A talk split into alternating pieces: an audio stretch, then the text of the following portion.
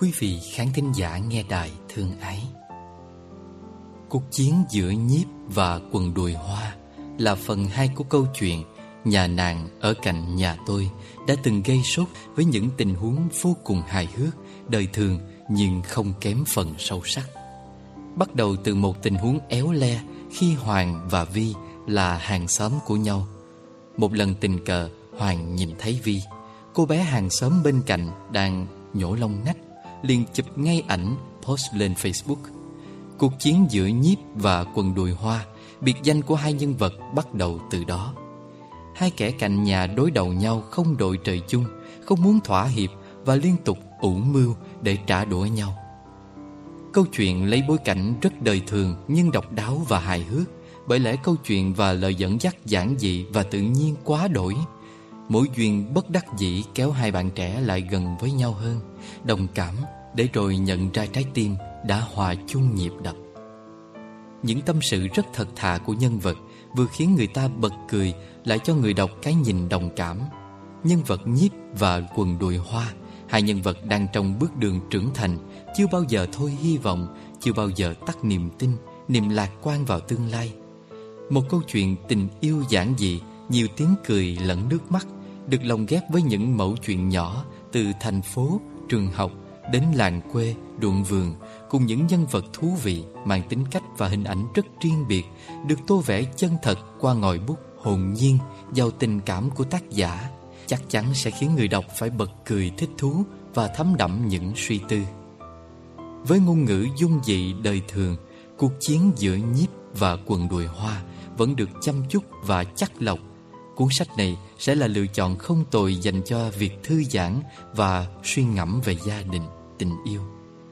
Được viết bởi một trong những tác giả nổi tiếng Lini Thông Minh trên những trang văn học mạng.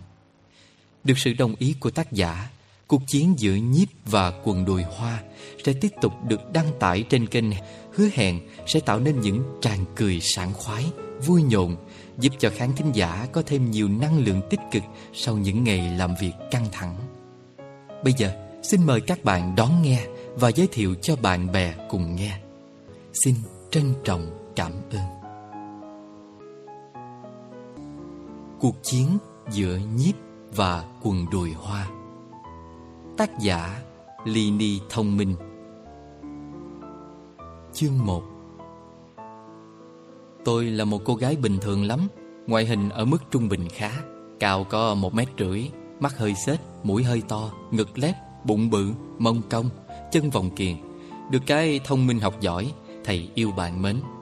Tuy nhiên vẫn FA, bởi tôi khó mở lòng ra với riêng một ai đó, luôn sợ rằng tôi không thể yêu thương được một người trong khi người đó lại rất yêu thương tôi. Tôi luôn sợ cảm giác nhận quá nhiều mà không thể trả lại. Cuộc sống của tôi luôn lặp đi lặp lại những công việc quen thuộc: ngày đi học, tối về nhà, cuối tuần học đàn, khi buồn thì chơi với chó. Ở lớp, tôi kết thân với một cô bạn tên Linh. Linh xinh xắn, nhanh nhẹn, hòa đồng và tốt tính. Tôi thương cô ấy nhiều bởi cô ấy cũng giống tôi, đều là những đứa trẻ cô đơn riêng một thế giới, thiếu vắng bàn tay quan tâm chăm sóc của cha mẹ, tự mình vùng vẫy trong những nỗi đau của gia đình. Linh yêu một anh khóa trên tên Hưng. Cuộc sống này nhiều khi có những móc xích thật kỳ lạ. Hưng là bạn thân của Hoàng, hàng xóm của tôi, người sau này sẽ bước vào cuộc sống của tôi và làm nó nổi gió. Sóng gió nổi lên vào một ngày thứ tư đen tối. Linh điện đến ầm ĩ khi trời chưa sáng. Mặt vẫn vùi trong chăn, tôi với tay lấy điện thoại. Nói đi, rồi tao sẽ giảm án cho mày cái tội phá giấc ngủ của tao. Mày lên Facebook mà xem đi, ảnh sex của mày ngập tràn Facebook của bạn bè ông Hưng nhà tao nè. Cái gì? Ảnh sex nào? Tao có bao giờ đi bơi hay đi xông hơi công cộng đâu. Lên mà xem, lảm nhảm mãi. Mò mẫm dậy bật máy tính lên xem. Khóc thét. Trên trang chủ, nick bạn bè tôi lác đác xuất hiện một hình ảnh chụp khung cảnh vô cùng quen thuộc. Ban công nhà tôi, chiếc ghế gỗ màu chàm. Tôi ngồi mé cửa, gác một chân lên lan can, vô tư ngoặt đầu sang phải. Tay trái cầm nhíp, mắt soi vào nách, nhổ. Phải nói là rất khùng. Tôi có một thằng hàng xóm bệnh hoạn lại thích làm loạn. Biến thái tới mức định con gái nhà người ta nhổ lông nách rồi chụp hình post lên Facebook, tag share khắp nơi kèm theo các caption vô cùng tương tự. mới sáng ra đã thấy các em hàng xóm ngồi nhổ lông nách. Không biết hắn có não hay không nữa, mà chắc là không có đâu. Nếu có thì đã không chụp lại các hình tẩm lợm đó rồi đem khoe thiên hạ thế kia. Bạn bè của hắn nữa chứ, tại sao có thể lôi cái hình của mình share khắp nơi với đủ thứ bình luận. Lật đật chạy ra giường, bấm điện thoại điên cuồng. Linh ơi, tao phải làm sao bây giờ? Mày biết hack nick không? Hack cái con khỉ, sao mày không chui vào nhà tắm, soi gương mà nhổ, ngồi ra ban công làm gì? Hôm qua mất điện, tao chịu. Giờ tao phải làm thế này, làm gì? Tao phải làm gì? Trong cái hình tao ngồi quặt quẹo kinh quá. Sang mà tẩn thằng hàng xóm nhà mày chứ hỏi gì tao? Tẩn á? Quánh đi. Ông Hưng bảo lão Hoàng này hiền với nhát lắm, anh hùng bàn phím thôi. Thằng trời giật, để tao. Sao tự nhiên tôi thấy thằng điên này nó xấu xa thế? Người đã lùn, mặt thì đụt đụt ngu ngu, học thì dốt như bò, giờ lại thêm tật bẩn tính. Dù gì thì cũng phải xử, xong rồi đường ai nấy đi. Chạy vội vào nhà tắm đánh răng, té nước rửa mặt, buộc lại tóc, tô ít son. Con gái dù có ra trận cũng phải xinh tươi. Sau đó chạy xuống cổng, sang nhà thằng hàng xóm bệnh hoạn, bấm chuông liên tục. Tôi đếm đủ 12 hồi chuông thì hắn mới lò dò đi xuống. Cởi trần, mặc cái quần đùi hoa màu vàng đỏ xanh lá, đầu tóc bù xù như cái tổ, thiếu mỗi con chim trên đầu.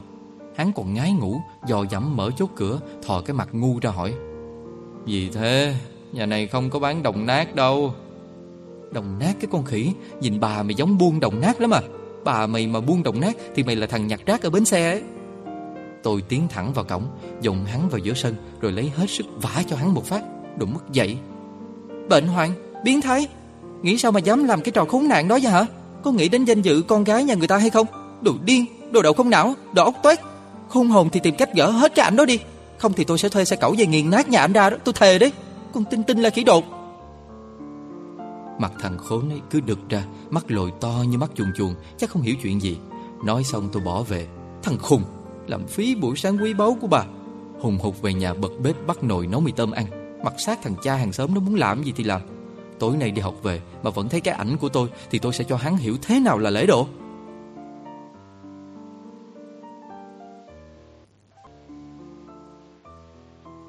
Chương 2. Cuộc sống nhàn nhạt của tôi như bị đảo lộn hết lên. Bạn bè tôi có nhiều người chơi thân với khóa trên, nên cái ảnh tôi ngồi ban công, gác chân lên thành ghế, nhổ lông nách, nhanh chóng được lan truyền từ di động đứa này sang đứa khác.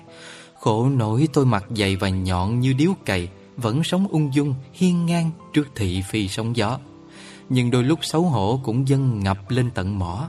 Tôi càng thù càng hận lão hàng xóm đến tận xương tủy khi bạn bè thăng chức cho tôi thành giáo sư nhổ lòng. Tao phải làm gì bây giờ hả Linh? Thích mà, đi đâu cũng có người chỉ trỏ. Chắc mai tao cũng vác ghế ra ban công nhổ à. Con điên này. Tôi lôi cuốn sách văng ra lẩm nhẩm lại bài cũ. Văng vẳng phía cuối lớp là những tiếng trêu chọc. Nhíp hôi ơi.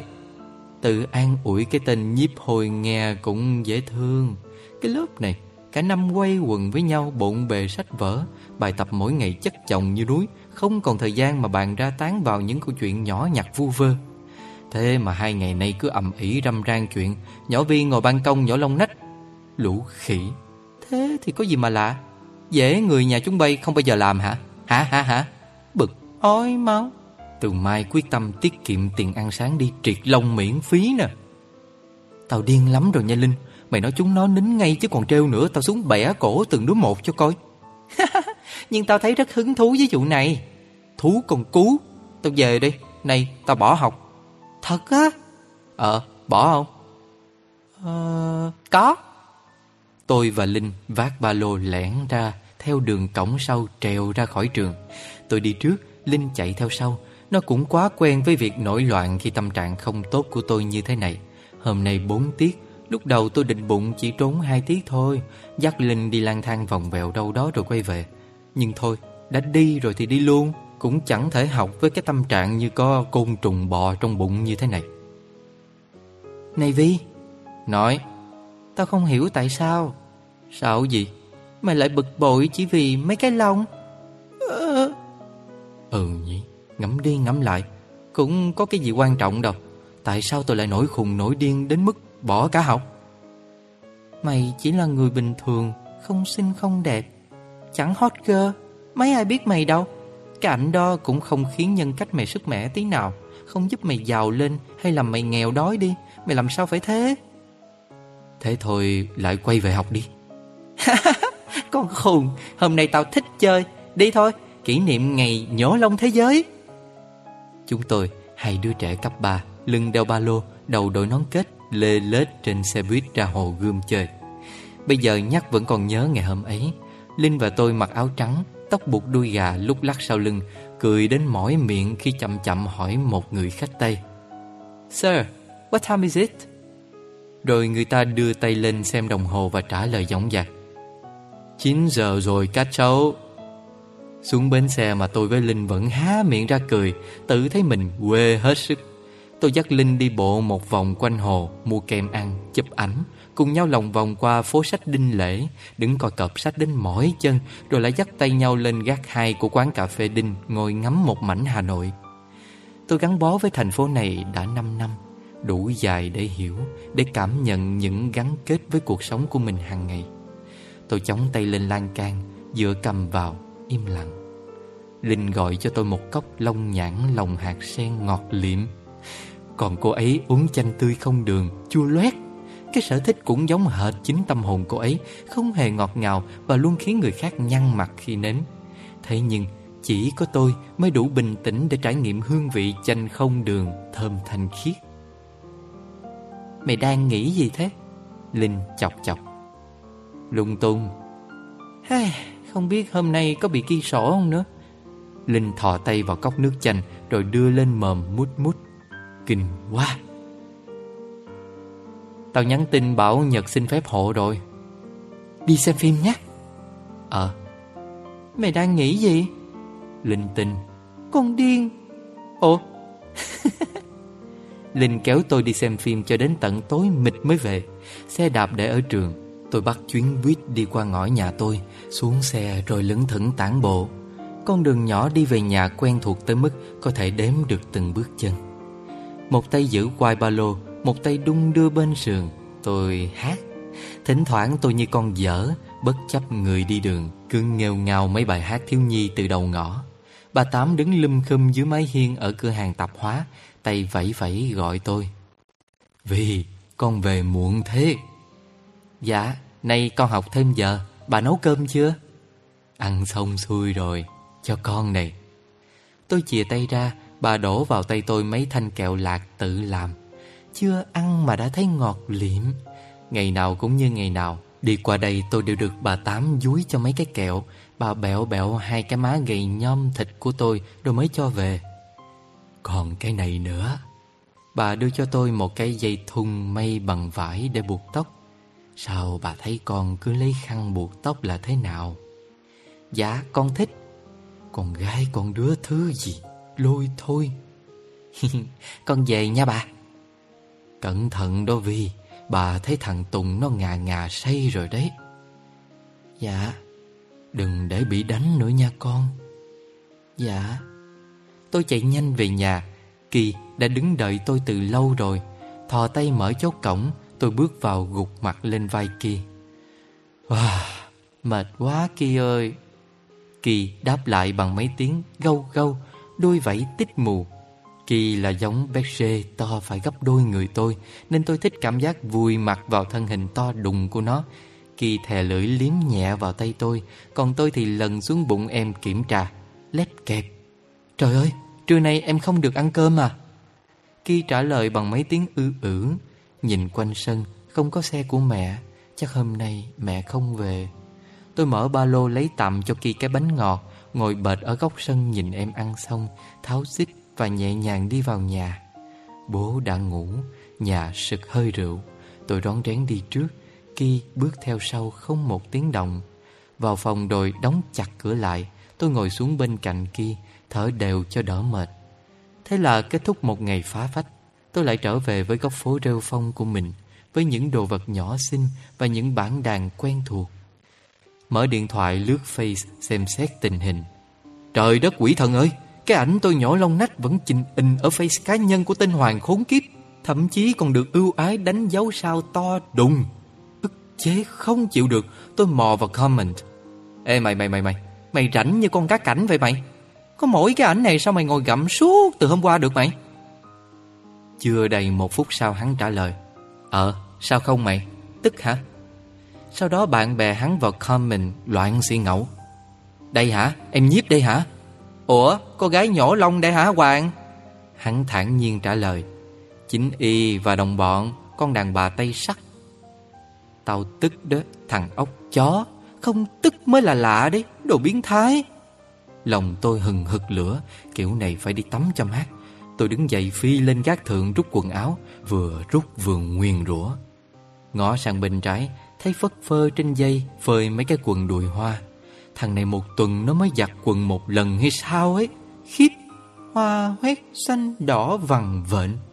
Tôi với ngay lấy cái gậy rút quần áo, kéo kéo mấy cái quần về phía mình, rồi trèo lên thanh sắt rút thật lực. Này thì quần đùi hoa hòe hoa sói. Lần này bà cho mày từ anh hùng bàn phím thành thằng bé cởi truồng luôn. Rút xong xuôi, tôi ôm mấy cái quần nhảy nhởn ở sân thượng nhà mình. Cái cảm giác trả thù sao mà nó sung con bà sướng thế kia chứ. Hí hí, đang phấn khích thì bên ban công nhà hàng xóm nghe cạch một cái, giật bắn mình quay sang. Thằng hàng xóm trời vật mặt ngu lò dò đi lên, chắc rút quần áo. Tôi đứng nghiêm, chỉnh ngay lại tư thế thù địch. Thằng khùng mặt đần thối ra khi phát hiện đống quần của hắn đang nằm gọn trong tay tôi. Gì hả thằng kia? Mày tức hả? Con đàn bà tay sắt hả? Đằng ấy, cho tới xin. Hắn xuống nước thỏ thẻ. Xin cái bờ linh tinh xin. Ngọt thế mày. Mơ nha cô, dám chơi chị à? Nói rồi tôi cúi xuống, nhét đống quần của nó vào ống thoát nước trên sân thượng.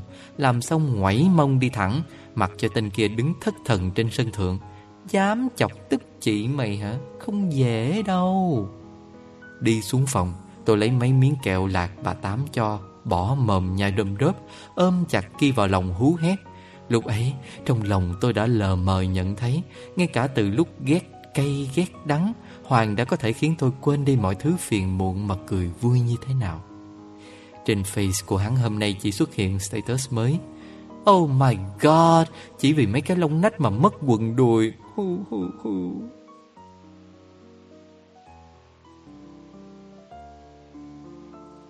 Chương 3. Đêm hôm ấy mẹ về muộn, nằm ôm Kỳ dưới sàn, tôi nghe rõ từng tiếng cãi vã, cốc chén rơi loảng xoảng. Kỳ ngẩng đầu lên, dõng tai nghe, rồi thấy những âm thanh đã quá quen thuộc. Em lại nằm xuống, mắt buồn buồn nhìn tôi. Tôi cười vuốt nhẹ lên tai em. Đừng sợ, cuộc sống nhàm chán quá, bố mẹ phải va chạm cho vui. Cũng vì mãi đi chơi nên không kịp qua chợ mua đồ ăn. Tối nay tôi với Kỳ chỉ lót dạ bằng mấy miếng bánh ngọt, vài mẩu mì tôm hảo hảo sống. Cứ bỏ mồm một miếng, tôi lại bẻ cho Kỳ một miếng. Hai chị em ngồi nhai rộp rộp, mặc kệ sự đời. Vừa ăn tôi vừa nghĩ, ở bên bức tường kia, tên hàng xóm đang làm gì? Ngồi cây cú chửi rủa tôi hay đau đớn tiếc nuối mấy cái quần?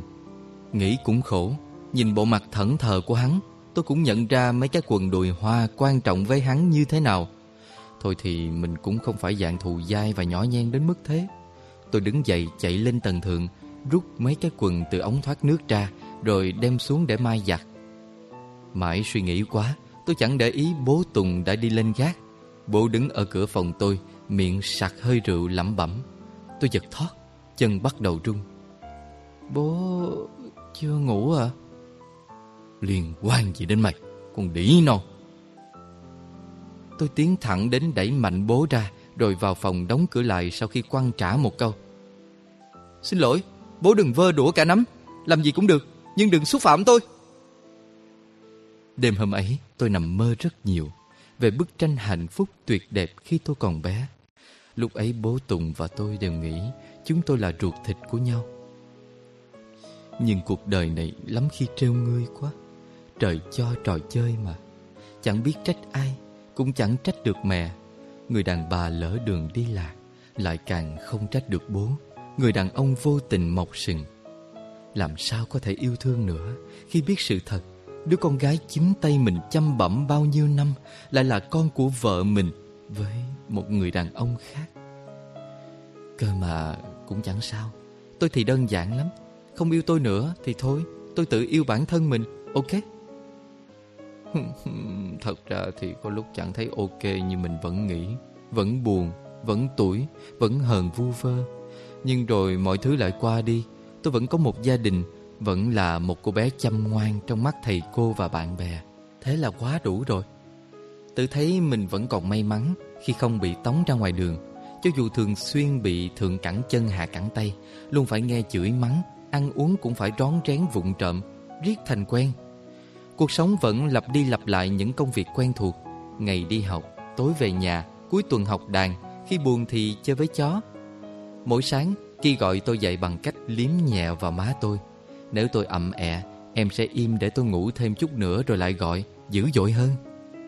Đêm qua không đóng cửa sổ nên tôi tỉnh giấc sớm hơn mọi ngày vì nắng chiếu ngập phòng.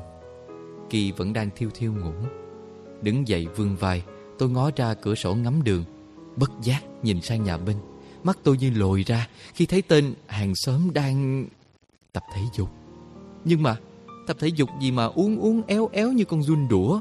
Hắn cởi trần, trên người mặc mỗi cái quần đùi kẻ sọc cũ xỉn, kiểu quần đùi của các ông cụ ngày xưa. Tôi lao ngay vào giường, cầm điện thoại chạy lại phía cửa sổ, nhẹ nhàng bật camera rồi thò ra chụp cảnh tượng hoành tá tràng kia. Cạnh dàn tường vi, một chàng trai ái ái đang uốn éo luyện hàng. Hoàng, có cần tao ra ban công mát màn cho mày ngủ không? Làm cái quái gì cũng lâu thế. Trâu chậm chỉ có uống nước đục thôi con ạ. Tôi cười gần chết. Dù to mồm hung hăng ở đâu thì khi về nhà cũng bé xíu dưới chân mẹ. Tôi quay vào nhà tắm, vừa đánh răng, vừa chỉnh lại màu ảnh một chút, rồi post lên Facebook. Hôm nay trời nhẹ lên cao, quần đùi không xịp ra ngoài cào hoa. Ngày mới mát mẻ quá, Kỳ sủa nhặn lên chào tôi khi tôi chốt cửa đi học. Chạy tung tăng trên đường, tôi thầm nghĩ cái cảm giác trả thù dễ khiến người ta hưng phấn thế sao? Biết bao bài học về sự tha thứ phải chăng chỉ là có trên sách vở thôi. Mở máy ra nhìn thấy cái hình tên hàng xóm uốn éo là tôi lại cười như con dở. Thằng này cao có đến 1,5 mét không nhỉ? Sao trông lùn quá vậy? Vừa tới lớp, Linh đã lôi tôi vào bàn xì xầm. Phía cuối lớp mấy đứa gọi vọng lên. Vi ơi, mày được lắm. Được. Được cái đầu chúng mày, lũ ba phải. Linh mở điện thoại dí vào mắt tôi. Này, đọc nhanh, chửi lại nhanh. Thằng Hoàng này mồm mép như đàn bà. Tôi bấm điện thoại đọc comment. Lẫn trong đống comment của lũ bạn bè cười nói trêu đùa là comment của Hoàng, dài như vạn lý trường thành. Gửi cô gái nhổ lông nách bên cửa sổ. Tôi không biết cô có liêm sĩ không mà chơi cái trò trả đũa này. Nhưng điều đó càng khiến tôi và mọi người hiểu thêm về nhân cách của cô thôi. Cái loại con gái vô duyên, giữa thanh thiên bạch nhật bê ghế ra ngoài trời phơi nách nhổ lông. Người ta cho một bài học nhớ đời còn không biết đường sửa đổi, lại ôm hận và tìm mọi cách trả thù. Hết ăn cắp quần đùi lại chụp hình hàng hình họ. Chính cô lúc trước chửi tôi não toét, vô văn hóa. Giờ cô lại nghiễm nhiên chèn lên vết xe đó. Thử hỏi cô là thể loại gì? Là người thì đừng tự tay bóp ấy nha, thân mến. Tôi hoa hết cả mắt. Không ngờ hắn có thể viết ra những lời lẽ trơ trẽn như thế, trong khi hắn là người châm ngòi cuộc chiến mang tính chất bẩn bựa khốn nạn này. Được, thích chửi, tao sẽ không cho mày như ý đâu. Tôi lấy điện thoại đăng nhập Face rồi xóa bình luận của hắn luôn. Cứ lúc tôi lại vào Face để xem, hắn post lại thì tôi lại xóa. Thế làm gì được nhau? Cả lớp tôi lại được phen ầm ĩ lên. Một nửa thì theo phe Hoàng chỉ trích tôi, một nửa thì theo phe tôi chửi rủa Hoàng. Nhỏ Linh thì chỉ cười hô hố. Còn tôi vẫn bình thản. Đã chơi thì chơi đến cùng. Vi này chưa biết sợ gì bao giờ đâu. Đến buổi chiều, khi đã bị tôi xóa comment cả thảy 7 lần, Hoàng inbox cho tôi, thái độ điên cuồng hơn. Này con điên kia, trước mày sang Face tao chửi rủa, còn lao sang cả nhà tao tát tao lật mặt. Tao có nói gì làm gì xóa dấu vết đâu. Sao mày chơi bẩn thế? Sao mày xóa bình luận của tao? Tôi chậm chậm trả lời. Ô thằng điên, xóa comment của mày cũng giống như việc mày sang nhà tao yếu bậy. Tao đã không muốn bắt phạt mày phải phơi đít cho thiên hạ xem, còn lịch sử đi dọn cho mày. Mà giờ mày lại sang đây đòi bậy tiếp là sao? Ngày xưa tao sang bậy nhà mày, mày không dọn là việc của mày. Sống bẩn thỉu quen rồi. Còn tao thì tao không chịu được mùi thối, tao xóa, biến. Hắn trả lời ngay lập tức: con đàn bà điên. Tôi lại chậm chạp nhắn lại: con đàn ông điên.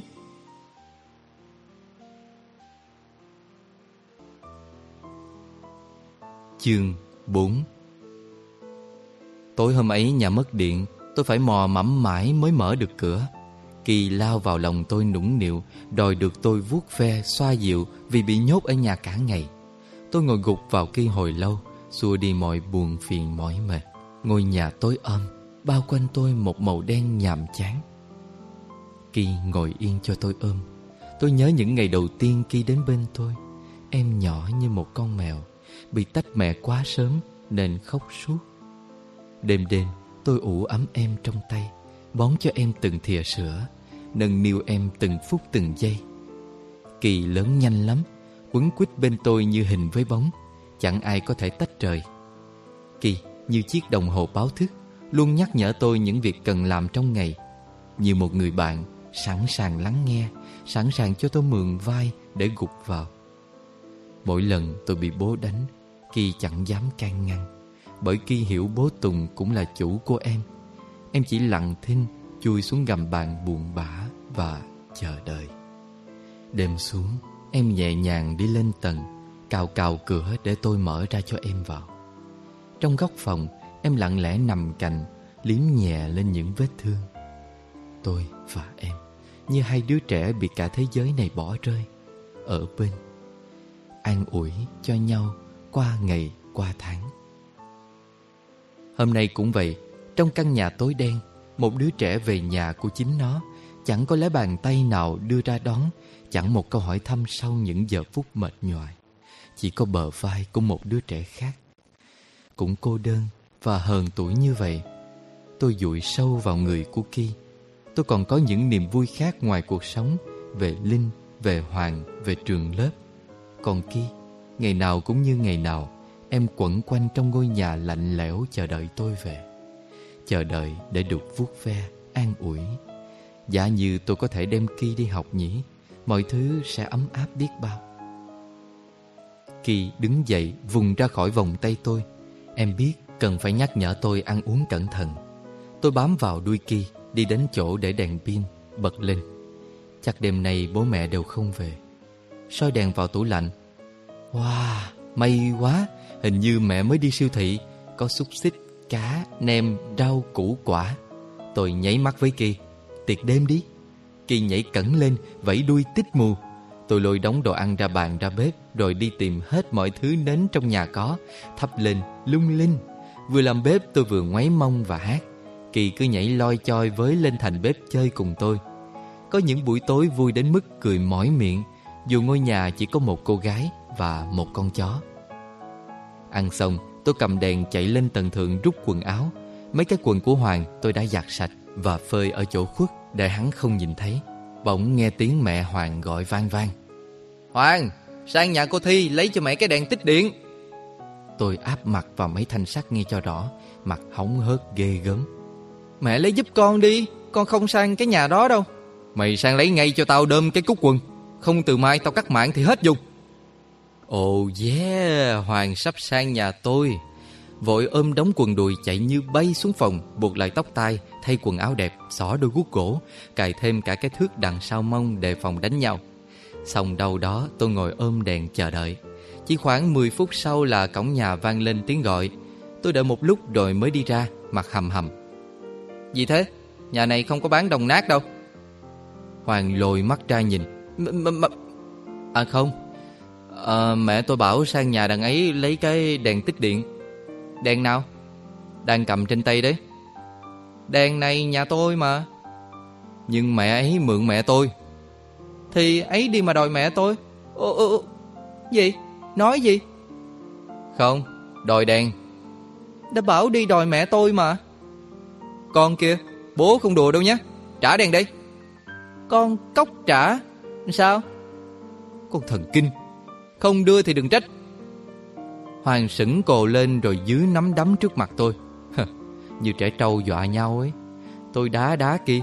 Em nhảy xồ hai chân trước lên cửa rồi sủa gầm lên làm Hoàng sợ chạy biến ra đường. Mấy phút sau hắn lại lò dò vào, lần này mềm mỏng hơn. Thôi đưa đèn đi, tôi biết ấy không phải loại mặt dày. Nhầm, mặt tôi dày lắm. Khốn kiếp, mày đưa đèn tao đây không? Không tao vào cạo cho mặt mày mỏng bớt bây giờ. Vào đấy mà cạo. Tôi vênh mặt thách thức. Có cho tiền cũng không dám vào. Hoàng đứng cấu từ một lúc không làm gì được. Điên quá quay về nhà hắn hét ầm lên. Mẹ ơi, con cô Thi bảo mẹ sang mà đòi thì nó mới trả. Tôi vội mở cổng bê cái đèn tích điện nhà hắn ra. Mặt vênh lên như súng xe tăng, nhằm trúng mục tiêu, quyết tiêu diệt sinh lực địch. Hoàng có vẻ sợ, lùi lại gần gốc cây trước cổng nhà hắn. Tự dưng thấy vẻ mặt rúm ró vì hoảng hốt của Hoàng, tôi bỗng dừng lại. Ánh mắt tội tội kia làm tôi chợt nhớ đến cảm giác hoảng loạn của mình mỗi khi bố say rượu lôi ra đánh đập. Hoàng cũng có những biểu hiện y hệt như thế, như con vật đáng thương bị bắt nạt và ép vào đường cùng mà không hề có ý nghĩ sẽ phản kháng lại. Tôi đã làm Hoàng sợ đến thế sao? Đứng im, tim tôi bỗng đập nhanh liên hồi.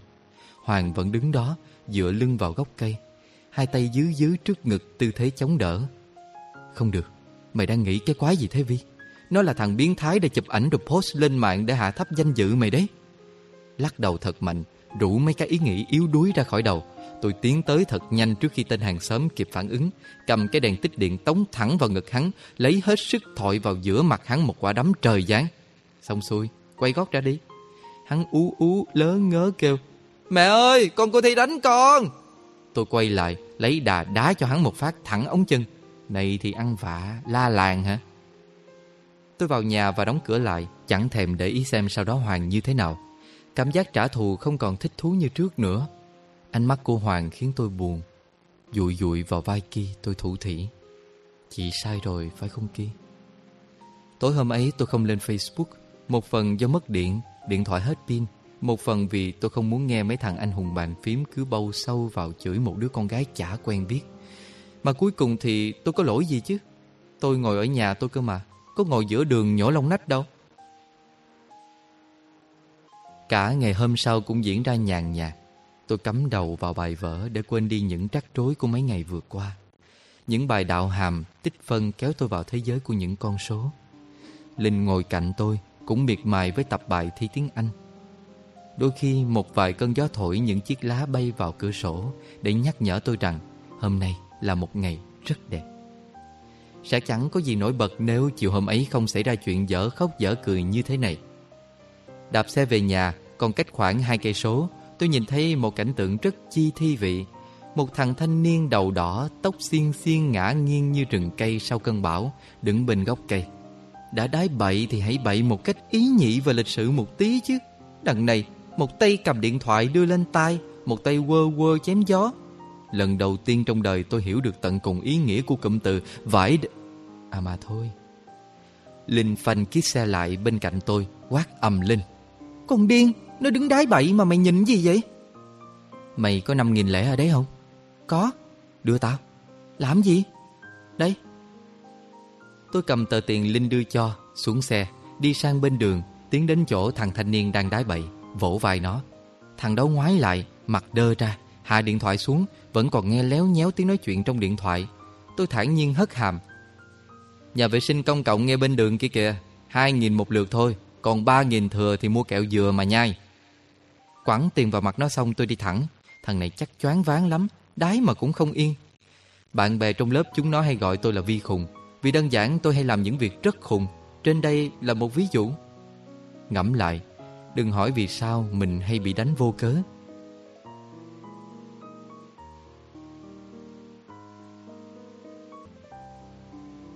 Chương 5.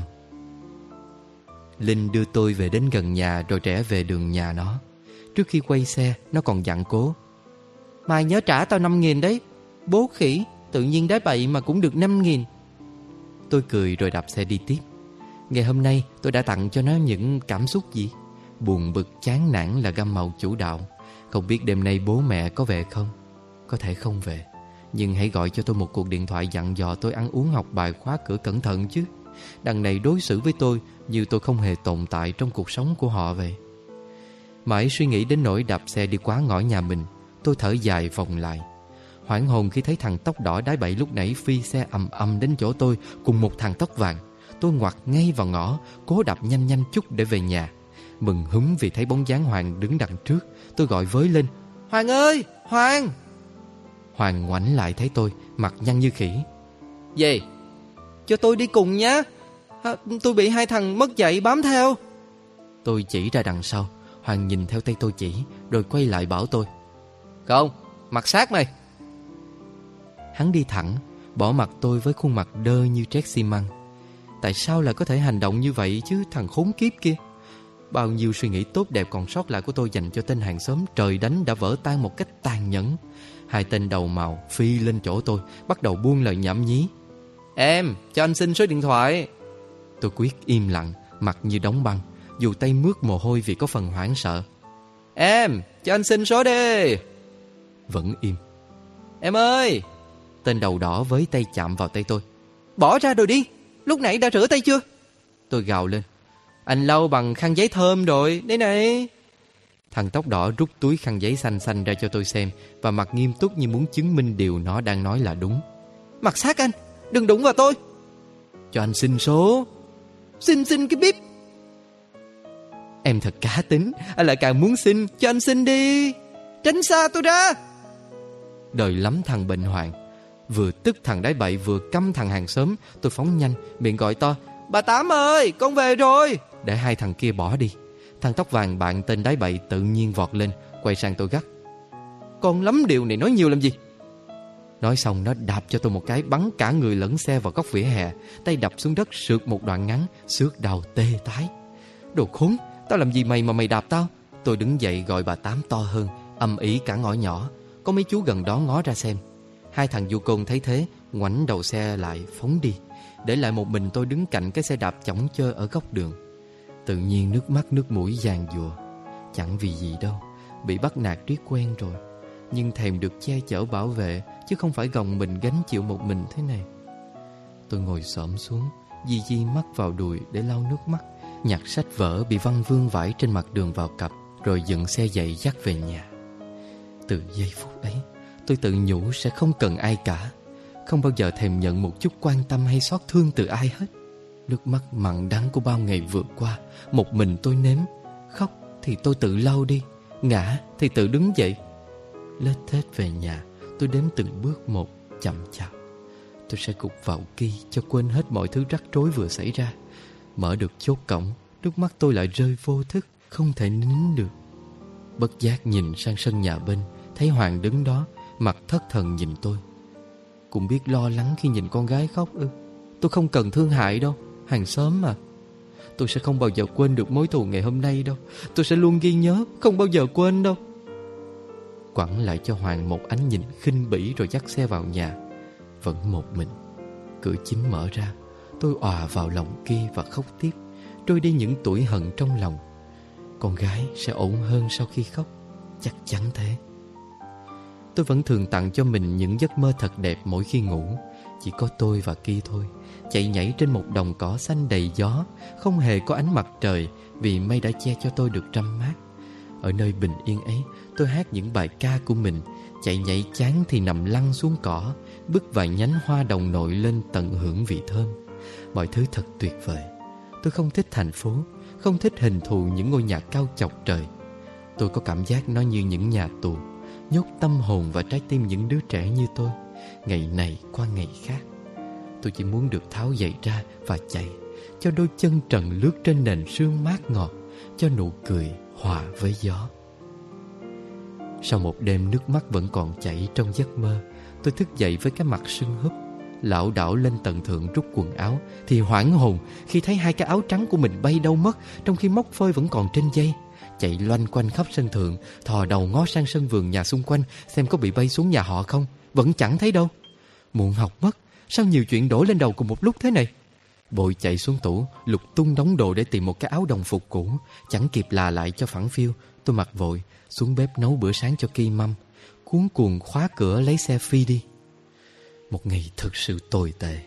Chỉ đạp được đúng một đoạn là xe tôi dở chứng, chắc chắn là do hai thằng đầu bò hôm qua. Tấp vào lề đường, dựng xe cúi xuống xem. Mùi băng phiến chống dáng từ chiếc áo cũ sộc lên mũi. Tôi nhăn mặt, loay hoay tìm cách tháo hộp xích ra mãi không được. Đồng hồ chỉ đã hơn 7 giờ.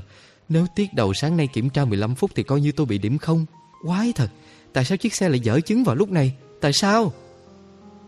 Tôi bắt đầu ngồi bệt xuống lề đường và khóc. Tôi vẫn nghĩ tôi là một khúc gỗ, không bao giờ có điều gì khiến tôi có thể sợ hãi.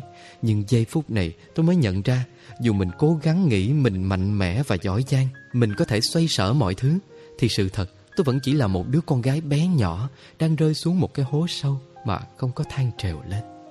Tôi hoảng hốt và bất lực. Thế giới ngoài kia đầy ắp người lại chỉ tràn ngập những âm thanh lạnh lẽo. Từng chiếc lá cuối thu rơi xung quanh tôi. Tôi nghĩ rằng mình sắp nức nở lên rồi. Hoàng xuất hiện. Tâm trạng tồi tệ của tôi từ ngày hôm qua khiến tôi không làm chủ được cảm xúc. Nhìn thấy hắn ta, tôi đứng phắt dậy, chuẩn bị tâm lý chống đỡ. Hoàng chẳng nói gì, tiến đến chỗ tôi, ngó cái xe rồi hỏi: "Hỏng xe à?" "Không liên quan." Tôi đã nói là không liên quan, nhưng Hoàng mặc kệ tôi đứng đó, cúi xuống xem hộp xích, quay ra xe lấy đồ mang lại, ngồi xuống lụi hụi sữa. Tôi lấy vạt áo lau nước mắt, đứng xe một chút sang bên rồi im lặng ngồi xuống nhìn Hoàng lắp xích. Xung quanh chúng tôi, người vẫn cứ đi và lá vẫn cứ rụng.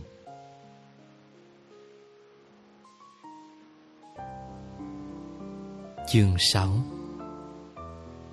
Tôi đã đi qua những ngày tháng không cảm xúc, bước chân nào cũng chậm chậm như nhau.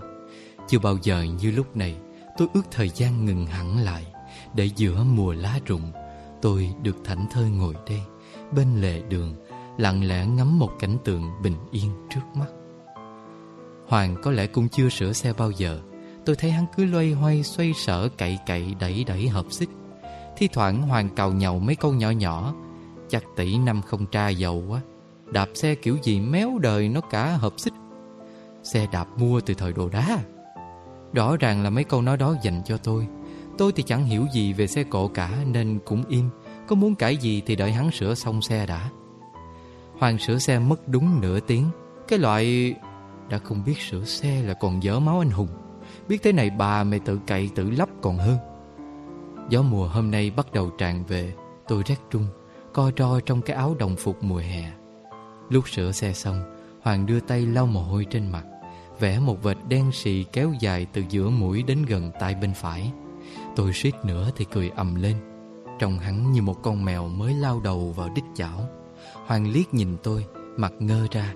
Rồi hắn chạy ra xe, mở cốp, lôi từ trong đó một chiếc áo đồng phục mùa đông rộng thùng thình, chìa ra trước mặt tôi. "Mặc đi. Qua không xem dự báo thời tiết hả?" "Không." "Con gái con đứa." "Cái gì?" "Mặc đi, nó nhiều."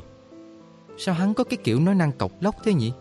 Lạnh quá, tôi cầm áo mặc luôn, bơi trong cái áo đồng phục nam, ấm. "Tôi đi học đây, vì đằng ấy tôi muộn học rồi." Hoàng nhăn trán nhìn rất thái độ.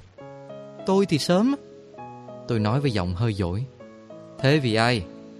"Nếu hôm qua ở lại giúp tôi đã không bị đánh hỏng cả xe." Cái gì?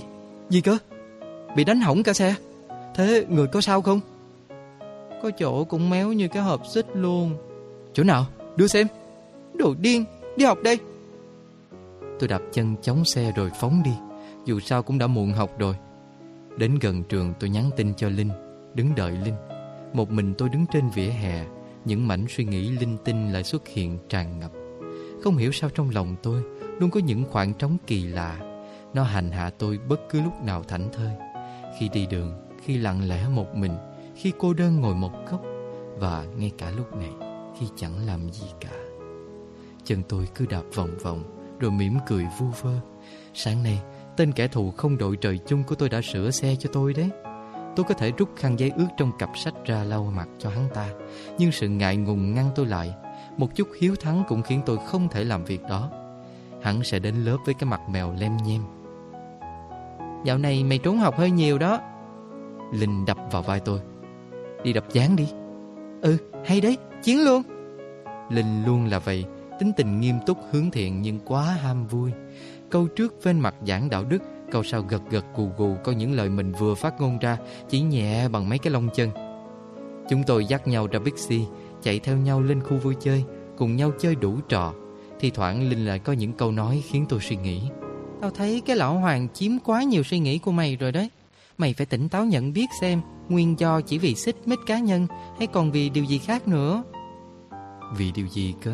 Chẳng phải bắt nguồn từ tấm ảnh tai tiếng ấy sao? Chả làm gì có chuyện vì mấy cái lông nách mà có đứa suốt ngày vẫn vơ thẫn thơ, đúng không? Linh vừa cầm búa đập bầm bợp vừa lải nhải với tôi. Con điên, mày muốn nói gì nói nhanh lên. Thì ý tao là...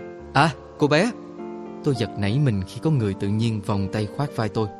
Đồ thần kinh, bỏ ra. Hắn, là hắn đấy, cái thằng đái bậy. Sao Hà Nội nhỏ đến thế? Anh theo dõi tôi đấy à? Ôi, anh có rảnh đâu. Anh đưa con đi chơi thì thấy em thôi. Hắn chỉ ra thằng bé đang chơi bắn súng gần đó. Anh làm bố rồi á? Cả tôi và Linh đều trố mắt một cách vô duyên. Cứ có con là phải làm bố à? Triết lý hay thế em. Người rụng răng thì không ăn xương, nhưng mà người không ăn xương thì không hẳn là người rụng răng à. Anh đúng là thần kinh thật rồi. Chó hay gặm xương, nhưng không phải cứ gặm xương thì là chó. Triết lý gặm xương. À mà, trả em nè. Thằng khùng đưa cho tôi tờ tiền 5.000 đã được gặp hình trái tim đôi. Cái gì đây? Tiền của em, trả đấy. Anh không thích nhà vệ sinh công cộng, anh thích ngoài đường hơn. Trời đất, không hiểu thứ gì có thể đo độ dày của cái mặt của hắn nữa. Chưa kịp làm gì, hắn giật mạnh túi xách của tôi, thò tay vào lấy điện thoại, bấm số một cách nhanh gọn. Tôi không cho số điện thoại, anh làm gì thế? Anh lấy số điện thoại, không cho là gì của em. Anh làm nghề móc túi ở bến xe hả? Em nói bé thôi, người ta nghe thấy hết bây giờ. Thế anh làm nghề móc túi thật à? Linh thọ thẻ, giọng nhỏ đi hẳn. Tôi cười rủ ra khi nhìn thấy cái mặt nghệt của nó. Ngoài ra anh còn đi tưới cây thuê. Hắn nháy mắt với tôi. Thằng dở người. Tôi giật lại điện thoại, túi xách. Tôi sẽ thay số điện thoại. Nếu em thay số và nhất quyết không chịu giữ liên lạc với tôi sẽ đến thẳng nhà em, đón em đi học ngày ngày tháng tháng. Anh còn hăm dọa tôi sẽ bóp chết con anh. Nói xong tôi nhảy ra chỗ thằng bé con anh ta đang chơi súng, dùng hết sức bế nó lên, một tay đỡ, một tay ấn lên cổ bé, giả vờ bóp. Anh có tin không? Hắn cười bò ra bàn đập dáng. Còn tôi với Linh thì chẳng hiểu gì. Thằng bé trên tay tôi bắt đầu khóc gọi bố. Một người đàn ông cao lớn cất giọng ồm sau lưng tôi. Làm cái gì thế? Sao lại dọa trẻ con như vậy? Tôi và Linh cùng quay sang, sợ đến mức chân run lẩy bẩy. Tôi vội đặt thằng bé xuống. Trong người đàn ông xăm hình vằn vện ở bắp tay đã thấy kinh rồi, nghe giọng của ông ta còn kinh hơn. Trong lúc tôi đang ú ớ, tên đái bậy thì vẫn cười đằng sau. Linh đã vội đẩy ngược tình thế. Tại chúng cháu thấy con chú bị thằng này nó bắt nạt nên chúng cháu cứu à. Linh chỉ ra phía sau. Tôi thấy thế cũng hù theo. Đấy, thằng này đấy chú. Nó giật súng của em bé. Tên đái bậy còn cười to hơn. Quê quá, chả hiểu chuyện gì. Mãi đến lúc người đàn ông xăm trổ ôm thằng bé đi rồi quát. Lần sau mày trông cháu cho cẩn thận, chuẩn bị về đi, chị mày gọi rồi. Thì tôi và Linh mới hiểu ra. Nhảm nhí, đi chơi xả stress cũng không xong. Sao trên đời lắm loại đàn ông khiến đàn bà phát điên thế? Tôi cầm tay Linh lôi đi, chỉ mong nhanh chóng thoát khỏi cái khu vui chơi quỷ ám này. Đi được một đoạn thì bị tên khùng kia đuổi theo kéo lại. Em tên gì để anh lưu số? Vi! Tôi gào vào mặt hắn. Được rồi, muốn tôi bước vào cuộc đời anh thì tôi sẽ để cho anh toại nguyện, rồi anh sẽ phải hối hận, tôi thề đấy. Cái gì? Điên á? Em tên điên á? Sao tên hợp với người quá thế? Trời ơi, ma theo quỷ ám à. Linh ôm bụng dựa vào tường cười ngặt nghẽo. Còn tôi đứng đó tức xì khói. Lúc này có ai đem trứng đập lên đầu tôi, có lẽ sẽ ốp lết được đấy. Cuối cùng là anh muốn cái gì? Anh muốn cái gì? Tôi gào to. Bao nhiêu người trong khu vui chơi nhìn ra tò mò. Muốn yêu em. Hả? Cái gì? Tôi nghe không có được rõ. Nhắc lại cái coi. Muốn ăn kem. Nghe rõ chưa? Hắn gào to hơn cả tôi. Viêm não Nhật Bản à? Biến. Tôi giật tay Linh đi thẳng. Yêu kem con khỉ. Đột nhiên tôi ước đàn ông trên thế giới này bị chuyển lên sao hỏa sống hết. Như thế thì hay biết mấy.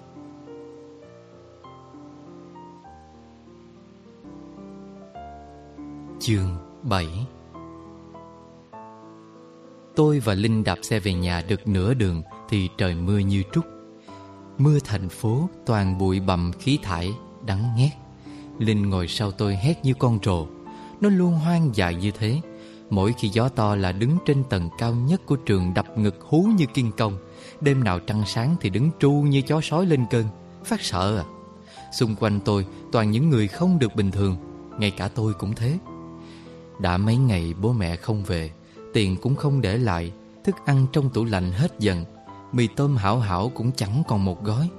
Tôi và Kỳ ôm nhau đi lục đồ ăn khắp các ngóc ngách trong nhà, đến khi chẳng còn gì ăn được nữa, đến miếng bánh quy ăn dở vứt ở ngăn bàn, yếu mềm ặt ra rồi mà đói nên vẫn ăn ngon lành.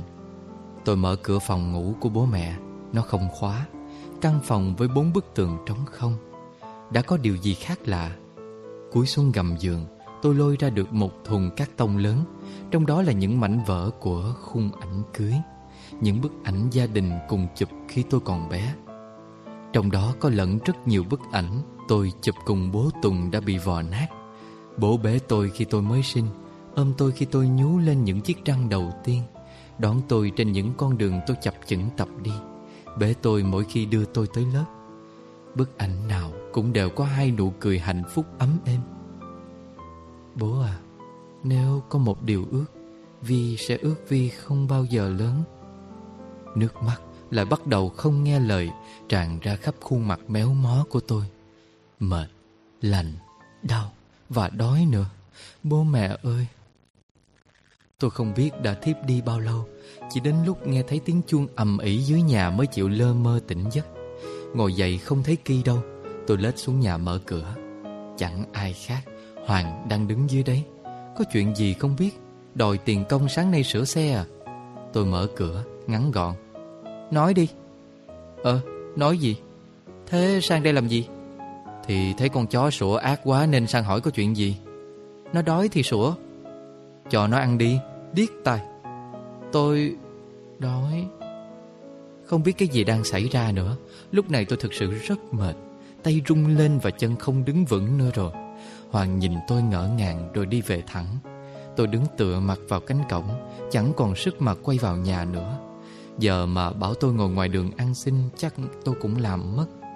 Đói thế này thì chỉ có ngủ cho quên đi thôi. Lại lê lết từng bước lên phòng, nằm vật xuống giường, đếm 1, 2, 3 cho dễ ngủ. Này, này! Cộc cộc cộc. Cái gì thế?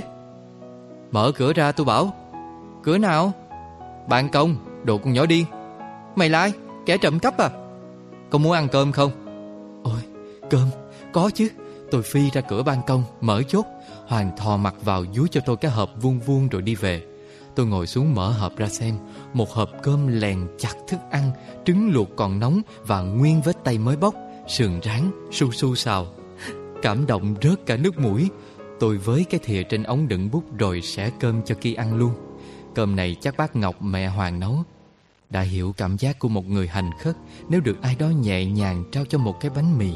Trong trái tim tôi có điều gì đó đang diễn ra, nhẹ nhàng và êm ái. Trời tối dần, tôi rửa sạch hộp cơm của Hoàng khi ăn xong. Vừa làm vừa hát. Một lát thì có điện thoại của Linh. Mày online ngay, tao gửi cho mày cái này. Lại gì nữa? Tôi ngán ngẩm bật máy. Những gì tồi tệ nhất đã xảy ra suốt thời gian gần đây rồi. Giờ mà có ảnh tôi khỏa thân thì cũng bình tĩnh thôi. Linh gửi cho tôi một đoạn chat của Hoàng với ông Hưng, người yêu nhỏ. Tao mới sang cho con Nhíp hộp cơm. Nhìn nó như sắp chết đói. Bố mẹ nó nghĩ quái gì mà để như thế. Tao mà như mày là tao kệ xác nhà nó. Tát con nhà người ta lật mặt xong còn làm hại đủ trò. Ăn nói thì ngoa ngoắt chanh chua cay nghiệt. Không thể chấp nhận được một loại đàn bà như thế. Thôi, có hộp cơm chứ to tát gì. Bố thí nó chút, mình là người tốt mà. Mày rảnh vãi. Các cụ dạy, miếng ăn là miếng nhục, cấm có sai.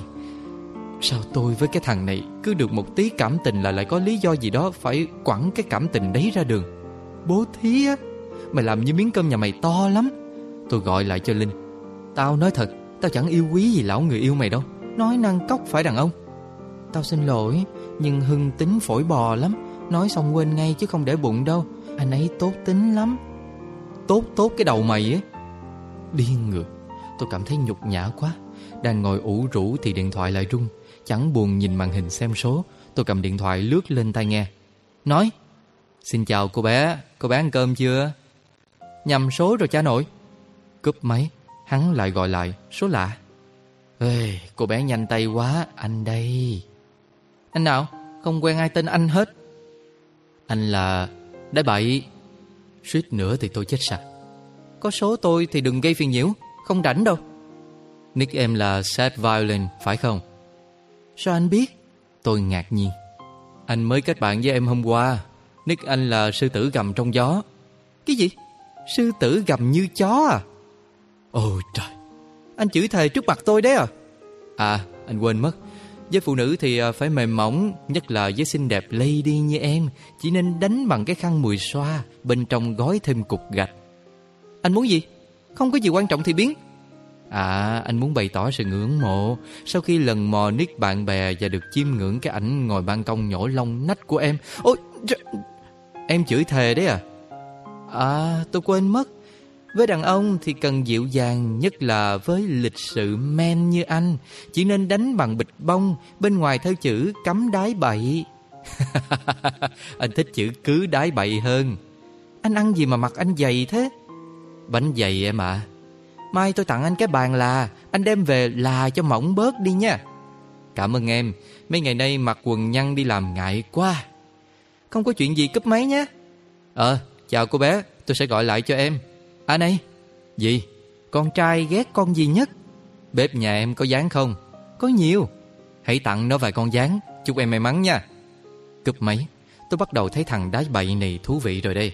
Cầm điện thoại lưu số hắn, tôi bật đèn cầu thang đi xuống bếp. Cần phải trả Hoàng cái áo đồng phục sáng nay hắn cho mượn và khuyến mại thêm vài con dán. Vì vừa làm việc tốt nên Hoàng không đề phòng gì tôi cả. Tôi cũng cố giữ vẻ mặt ngây thơ vô tội khi ra ban công ngắm sao cùng Hoàng, hỏi nhau vài câu qua loa, chia sẻ cho nhau nghe mấy bài hát hai đứa thích, trao trả hộp cơm bố thí lúc tối. Hoàng có vẻ ngại, cứ khổ sở gãi đầu cật lực, tay run run vì ra ngoài trời lạnh mặc mỗi cái ó cọc. Thời cơ tới, tôi ngước mắt lên tròn xoe. Lạnh à, đợi tôi lát. Nói xong tôi chạy ngay vào nhà lấy đồ đã chuẩn bị sẵn ra, lại ngước mắt long lanh. Trả Hoàng, cảm ơn chuyện hồi sáng nha. Tên hàng xóm nhăn nhở cầm áo mặc luôn, đóng khóa cái rẹt, thọc tay vào túi áo cái phụp, nhe răng cười làm duyên với tôi. Nhưng chỉ cười được khoảng 30 giây, Hoàng bắt đầu nhận ra biểu hiện lạ trong áo. Hắn ngoặt người gãi lưng, rồi vội giật khóa cởi áo ra, mặt tái xanh như đít nhái khi nhìn thấy một con gián vọt ra bò lổm ngổm trên sàn. Tôi đứng cười nham hiểm bên ban công nhà tôi, nghe hắn hét thất thanh gọi mẹ. Thứ gì? Đàn ông con trai mà đụng độ tí hiểm nguy là la mẹ ầm ĩ làm sao? Còn điên kia, mày chớ gì kỳ vậy? Tao thích, sao không? Sao chúa trời lại tạo ra mày, loại cặn bã xã hội? Đồ mắm thối, im đi. Mày cũng không hơn gì tao đâu, nhân cách mắm tôm. Tôi và Hoàng chửi nhau ầm ĩ một trận cho đến khi mẹ Hoàng lên, thì tôi chạy tót vào phòng để mặc hắn bị mẹ kéo tay chửi rủa. Đáng đời đồ đàn ông nhỏ mọn. Tôi hứng chí gọi lại cho đái bậy, giọng hào hứng. Em mới nhét dán vào áo thằng hàng xóm. Ôi giời, thế cũng khoe. Hồi xưa anh bỏ đất vào hộp sữa dán lại, rồi đưa cho thằng đầu gấu xóm ngoài hút á. Trời, anh bị đánh đến mức không phân biệt được gốc cây và nhà vệ sinh công cộng đúng không? Này, có mỗi cái chuyện tế nhị đấy thôi, sao em nhắc đi nhắc lại nhắc tái nhắc hồi thế? Thì thôi, không nói nữa. Bố mẹ đâu mà em hét to thế, ở nhà một mình à? Vâng. Buồn không? Anh hát cho em vui nha. Vâng, chuẩn bị tinh thần sẵn đây. Xin kính chào quý khán giả, con là Đái Bậy. Sau đây con xin hát một liên khúc nhạc thiếu nhi. Xin mời các cô, các chú cùng nghe ạ. Từng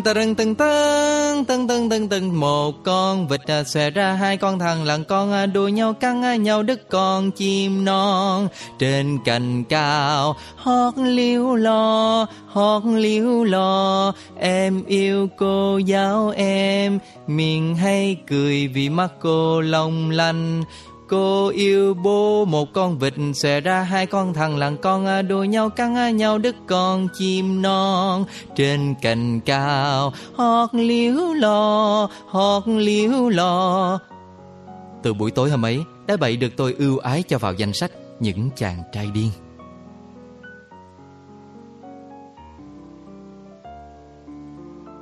Chương 8. Cả ngày hôm sau, Hoàng không dám ỏ ê gì trên Facebook. Hắn hiểu tôi đã nắm được hai điểm yếu của hắn, dán và quần đùi hoa. Hắn còn dám làm trò về hãm hại tôi sẽ cho hắn biết mặt. Đái Bậy vẫn nhắn tin cho tôi thường xuyên, kể cả trên Facebook và điện thoại, dai như một con đĩa. Tôi đã cảnh cáo hắn mấy lần, tối nay điên quá. Sau khi cứ 15 phút hắn lại nhắn tin hỏi: bé Vi ăn cơm chưa? Học bài chưa? Học xong chưa? Đi ngủ chưa? Tôi hầm hầm gọi lại và gào lên: đồ điên, tôi ăn rồi, học rồi, chưa ngủ, tắm rồi, giặt rồi, đánh răng rồi, rửa mặt rồi, đi toilet luôn rồi, anh muốn cái gì? Thế em giặt nước chưa? Thần kinh à? Đi chơi với anh đi, anh đang buồn. Không, anh ở gần nhà em này. Biến. Cúp máy xong, nghĩ đi nghĩ lại, tôi bấm máy gọi lại cho đái bậy. Đi đâu? Đi ăn bánh khoai, bánh ngô, nem chua rán nhé. Đến đón tôi đi. Dù gì cũng đang đói, tôi mở tủ chọn đại lấy một cái váy ra mặc, cột tóc, rửa mặt rồi ra ban công ngồi đợi. Phòng Hoàng không có ánh đèn, chắc vẫn đang ăn tối với mẹ dưới bếp. Tôi cầm cốc nước tưới tưới mấy chậu xương rồng Hoàng đặt ngoài ban công. Linh nhắn tin hỏi tôi làm bài chưa. Tôi nhắn lại cho nó thông báo tôi sắp đi chơi với đái bậy. Nó gọi cho tôi rồi gào trong điện thoại: mày rồ rồi à? Nó lừa mày bán cho ổ mại dâm thì sao? Hoặc nó lôi vào bụi rậm ABCXYZ thì sao? Còn dở người, tôi chẳng mang thằng đó đi bán cho hội gay thì thôi, dám làm gì tôi? Lo bò trắng răng. Đái bậy đến sau 10 phút. Tôi dặn dò Kỳ mấy câu rồi khóa cửa ra ngoài. Đái bậy đi cái xe máy nhìn lạ lắm. Nó có cái bình xăng đằng trước giống xe kích ghẻ Simpson thập niên 90, nhưng đẹp hơn. Có cái gương vòng to và tròn, lồi như mắt chuồn chuồn. Ngồi trên cái xe ấy không khác gì con nhái ôm củ măng. Cái xe gì trông gớm vậy? Xe Min à? Em cũng biết à? Minsk, tình yêu của anh. Đàn ông con trai loanh quanh mấy thú vui game với xe. Chỉ có mỗi Hoàng có sở thích khác người là cuồng quần đùi hoa thôi. Trèo lên xe, đội mũ bảo hiểm, đái bậy chờ tôi ngồi yên một lúc mới phóng đi. Anh đi chậm, chẳng nói gì. Tôi cũng im lặng vì trong lòng đang có chuyện buồn. Bố mẹ vẫn bật vô âm tín. Tiền ăn đã hết, đồ dự trữ không còn, tiền học phí sắp hết hạn nộp, tiền quỹ lớp, vân vân. Đau đầu quá. Nhưng trên cả nỗi buồn phiền do thiếu tiền là sự tủi thân khi có cảm giác mình bị bỏ rơi. Mà người bỏ rơi mình không ai khác, chính là người mình từng tin tưởng và yêu thương nhất. Đang đi, bỗng đái bậy phanh kít lại, chỉ sang bên vệ đường: Vi Vi, 5.000 đâu, nhanh lên. Tôi chẳng hiểu gì, quay sang nhìn thấy con chó đang ghết chân đái vào gốc cây. Đồ khỉ, thôi đi. Anh tưởng em là nữ hiệp sĩ bảo vệ gốc cây. Việc đó không phải là bảo vệ gốc cây, mà là cho anh biết mức văn hóa của anh đấy. Nói thật, hôm đó anh mót quá không chịu nổi, chứ nhìn thấy nhà vệ sinh bên đường là anh đã vào rồi đấy. Đừng có ngụy biện. Mà sao em dám đi chơi với anh? Không sợ người xấu à? Ôi giời, anh đem tôi đi đâu giết đi hộ cái. Chán sống quá rồi. Này, đừng nói thế. Giết em xong anh cũng không sống được. Cái gì? Cái tù tì. Anh bảo thiếu em anh không sống được. Đừng có lải nhải. Em đói lắm rồi à? Chưa ăn gì à? Cả ngày nay được 2 miếng bánh mì. Thế đi ăn cơm. Đái bậy đưa tôi đi ăn cơm. Lạ cái là hắn chỉ gọi đồ ăn cho tôi, còn hắn ngồi nhìn. Tôi vốn sống ào ào, chẳng câu nệ lễ nghĩa, nên cũng mặc kệ, cắm cúi ăn. Em chỉ ăn được đậu và rau thôi, anh ăn những thứ còn lại đi. Em ăn chay à? Có chay, nhưng không thuần chay. Thi thoảng em cũng ăn thịt. Vậy ăn đi. Hôm nay em không muốn. Anh không ăn à? Anh không đói, không muốn ăn. Lát nữa gói lại mang cho con chó nhà em cũng được. Anh biết nhà em có chó. Hôm nọ mò qua đấy theo dõi em, bị nó khợp cho phát. Đây này. Đái bậy gác chân lên ghế kéo cao ống quần. Đúng là có vết chó cắn thật.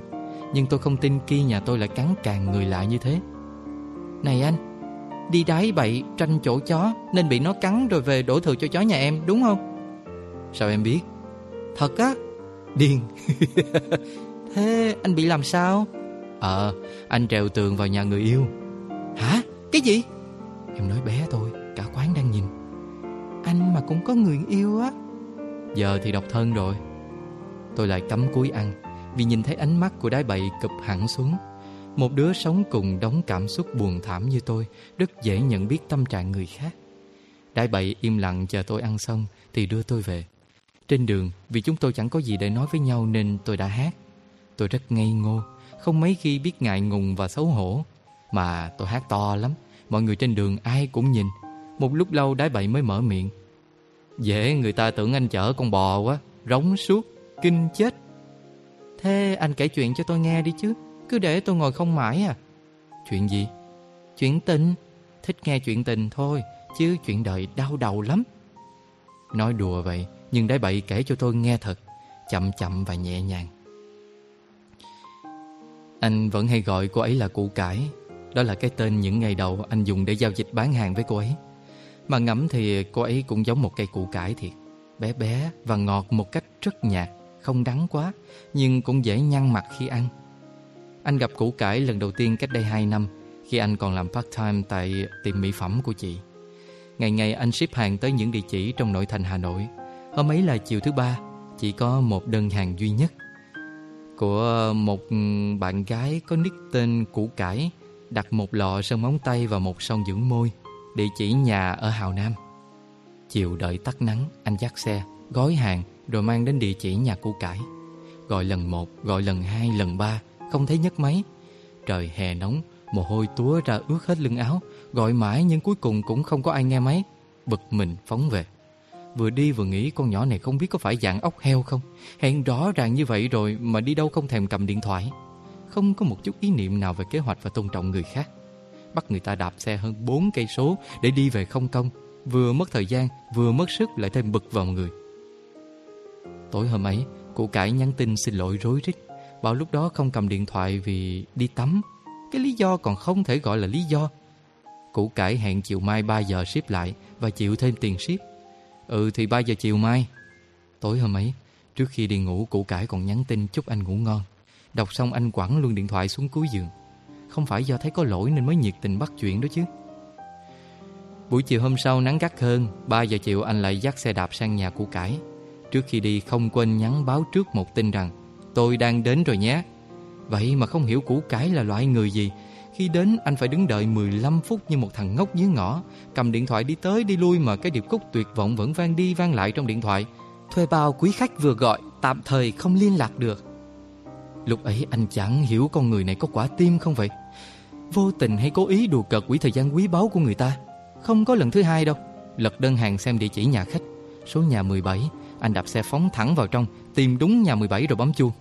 3:30 chiều, đứng dưới nắng chờ đợi. Mặt đường bỗng như đang làm giày anh chảy ra. Đợi một lát trong nhà mới có người ra mở cửa.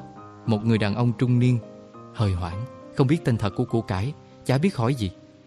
Mày gọi cái gì thằng kia? Choáng váng, đó là câu đầu tiên người đàn ông ấy nói với anh đấy. Là bố của Củ Cải đấy em. Đứng cách nhau cái cổng sắt, anh vẫn còn ngửi thấy nồng nặc mùi rượu. Anh vội lắp bắp: Cháu mang đồ đến cho Củ Cải. Củ Cải là cái quái gì? Đồ gì? Phân bón à? Dạ cháu xin lỗi, cháu nhầm nhà. Nhầm thì biến. Anh biến luôn, ra khỏi cái ngõ quái quỷ này.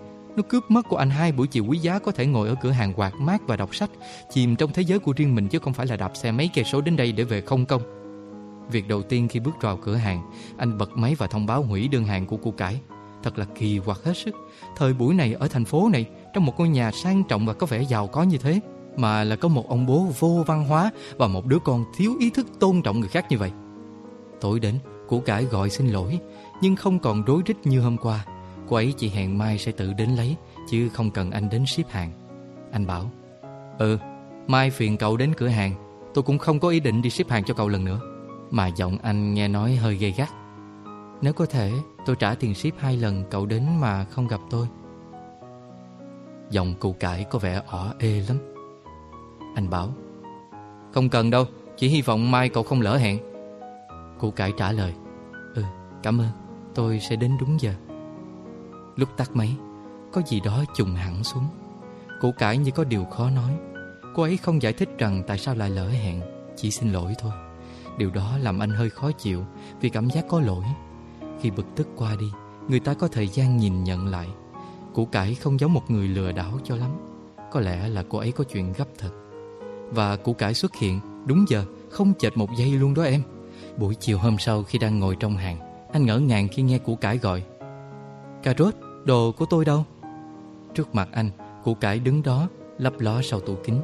Củ Cải thấp quá, bị đồ đạc che hết, kiễng chân lên mới ngó được cái đầu cho anh nhìn thấy. Anh chạy ra mở cửa ngách để Củ Cải vào. "Của cậu ở trong này," anh bảo. "Cậu vẫn giữ cho tôi à?" Mặt Củ Cải ngơ ra. "Cậu trả tiền rồi nên hàng phải giữ cho cậu chứ." "Cảm ơn." "Không có gì." Anh mở ngăn tủ dưới lấy hàng cho Củ Cải. Tay cứ run run mà không hiểu vì sao. Thật dễ dàng để nhìn thấy vài vết bầm tím trên mặt Củ Cải, cho dù cô ấy đã cố gắng xòa tóc ra giữa mùa hè nóng bức để ngụy trang. "Cậu bỏ mũ ra đi," anh đưa hàng nói nhẹ. "Gì cơ?" Tôi đi luôn bây giờ mà, không cần đâu." "Cái chỗ này chảy máu rồi." Anh chỉ lên trán Củ Cải. "Như thế này nè, đấy, đúng khoảng cách này." Lúc này đái bậy bắt tôi nhìn theo hướng chỉ tay của anh. Cuộc hội thoại không ăn nhập chút nào. Củ Cải giật mình đưa tay sờ lên đuôi lông mày, rõ ràng là ý thức được vết thương của mình. "Ngồi xuống đi, tôi băng cho rồi về, để mồ hôi vào là sót lắm," anh bảo. Nói vậy mà Củ Cải nghe thật. Cô ấy lúng túng tìm ghế ngồi và bỏ mũ ra. Mồ hôi trên trán chảy xuống ướt má. Anh thấy hơi nhói trong tim khi nhìn thấy trên khuôn mặt tròn trĩnh kia có đôi mắt sưng đỏ và những vết thương mang dấu hiệu của một trận bạo hành khủng khiếp. Sau chuỗi những chi tiết của ngày hôm trước, anh đoán rằng bố Củ Cải say rượu và Củ Cải bị bố đánh. Anh chấm chấm chút thuốc bằng bông tăm rồi nhẹ nhàng xoa vào chân lông mày cho Củ Cải. Cô ấy ngồi im không kêu ca, nhưng cái nhăn mặt của Củ Cải khiến anh biết cô ấy đau như thế nào. Tay anh càng run hơn khi Củ Cải nhắm tịt mắt, tay nắm chặt ngoan ngoãn đợi anh tra thuốc xong. Lúc ấy anh nghĩ, anh và Củ Cải không hề quen nhau, chỉ nói chuyện vài ba lần mà lại ngồi đây làm cái việc chăm sóc nhau như hai người bạn đã thân thiết từ lâu. Xong xuôi, Củ Cải hé mắt rồi làm động tác chớp chớp. Có lẽ thấy không đau, Củ Cải nhoẻn miệng cười toe. "Hay quá, mát liệm, cảm ơn cậu nhé cà rốt." "Trả tiền ra thuốc đây," anh trêu. Mặt Củ Cải đơ ra làm anh cười lớn. "Đùa thôi, giữ gìn vết thương cẩn thận." Củ Cải lại cười. Chiều hôm ấy, Củ Cải ngồi lại với anh đến khi tắt nắng. Bọn anh chia sẻ cho nhau những cuốn sách hai đứa thích, những bài hát mỗi đứa hay nghe, những câu chuyện trường lớp. Đó là buổi chiều đầu tiên từ khi đi làm anh không thấy nhàm chán khi ngồi trong cửa hàng nhìn ra ngoài đường, ngắm lá vàng rơi. Củ Cải có điệu cười trong trẻo như tiếng chuông gió, đôi khi lại gãy gập và loảng xoảng như tiếng thủy tinh vỡ. Hai sắc thái ấy cứ trộn vào nhau, đôi khi không phân biệt được rõ cô ấy cười vui hay cười buồn. "Gì vậy? Kể tiếp đi chứ." "Đến nhà em rồi." Tôi nhìn quanh quất, đái bậy đưa tôi về đến nhà lúc nào không biết. Tôi phụng phịu vì muốn nghe nốt câu chuyện đái bậy đang kể. Nó thực sự chân thành và báo hiệu nhiều đau đớn. "Nhưng em muốn đi chơi tiếp." "Về đi, hôm nào anh đón." "Anh tên gì?" "Đái bậy đó." "Em hỏi nghiêm túc mà." "Huy." "Em gọi anh là cà rốt nhé." "Đừng, chỉ cô ấy mới được gọi anh như thế." Thì cứ gọi anh là đái bậy." Đái bậy." Đột nhiên mắt đái bậy lóe lên như nhìn thấy một điều gì đó. Anh vòng tay kéo tôi lại ôm chặt. Tay thì ôm vậy, nhưng đầu thì cứ hướng đi phía khác. Tôi hoảng quá hét ầm lên. "Gì thế? Tôi nhìn nhầm người à? Người này là thể loại biến thái như thế sao?" Đang hoảng loạn thì thấy Hoàng tự nhiên xuất hiện, phi từ bên kia đường sang, tay cầm bình nước trống không, đập bầm bợp lên đầu đái bậy. Vừa đập vừa quát: "Thằng này mày làm gì thế? Bố tao là tổ trưởng tổ dân phố nha." Hét xong, Hoàng lại vác bình nước lên đập tiếp. Đái bậy buông tôi ra, cười cười rồi vẫy tay chào tôi xong phóng đi. Còn lại tôi với Hoàng đứng đó. Hoàng lúc này nhìn thấy tôi hầm hầm, ôm vội bình nước vào ngực, giữ thế thủ. "Làm cái gì thế? Sao đánh bạn tôi?" Tôi hét. "Cái gì? Bạn nhỏ?" "Thế nó ôm sao nhỏ còn hét? Tưởng bị cưỡng bức ra cứu chứ sao?" "Cưỡng cái con khỉ." Thì đúng là cưỡng con khỉ mà." Tôi cầm túi sách phan cho Hoàng một phát vào đầu rồi đi vào nhà. "Đi đổi nước thì đi đi, lắm chuyện thế ớn." "Từ lần sau con gái thì đừng có ra đường khuya." "Liên quan gì? Biến." Tôi chạy vào nhà rồi đóng cửa lại, vào bếp tìm bát đổ xương ra cho Kỳ ăn. Điện thoại tôi reo báo tin nhắn của đái bậy. "Thằng đó là thằng tốt đấy em." "Đừng mượn cớ thử thằng đó mà lợi dụng em." "Ngủ đi bé, anh ngủ đây. Cả ngày đi đái bậy mệt quá. Ngủ đi rồi hôm nào anh kể tiếp chuyện cho nghe." "Ngủ đi Huy? Hãy gọi anh là đái bậy. Tôi phì cười. Không biết đái bậy từ đâu bước vào cuộc sống của tôi, là người tốt hay xấu, nhưng trái tim tôi đã tự coi anh là một người bạn đặc biệt. Ngoài ban công, Hoàng đang lúi húi kiểm tra mấy chậu xương rồng. Chắc chắn hắn sẽ rất ngạc nhiên khi thấy chúng đã được tưới nước.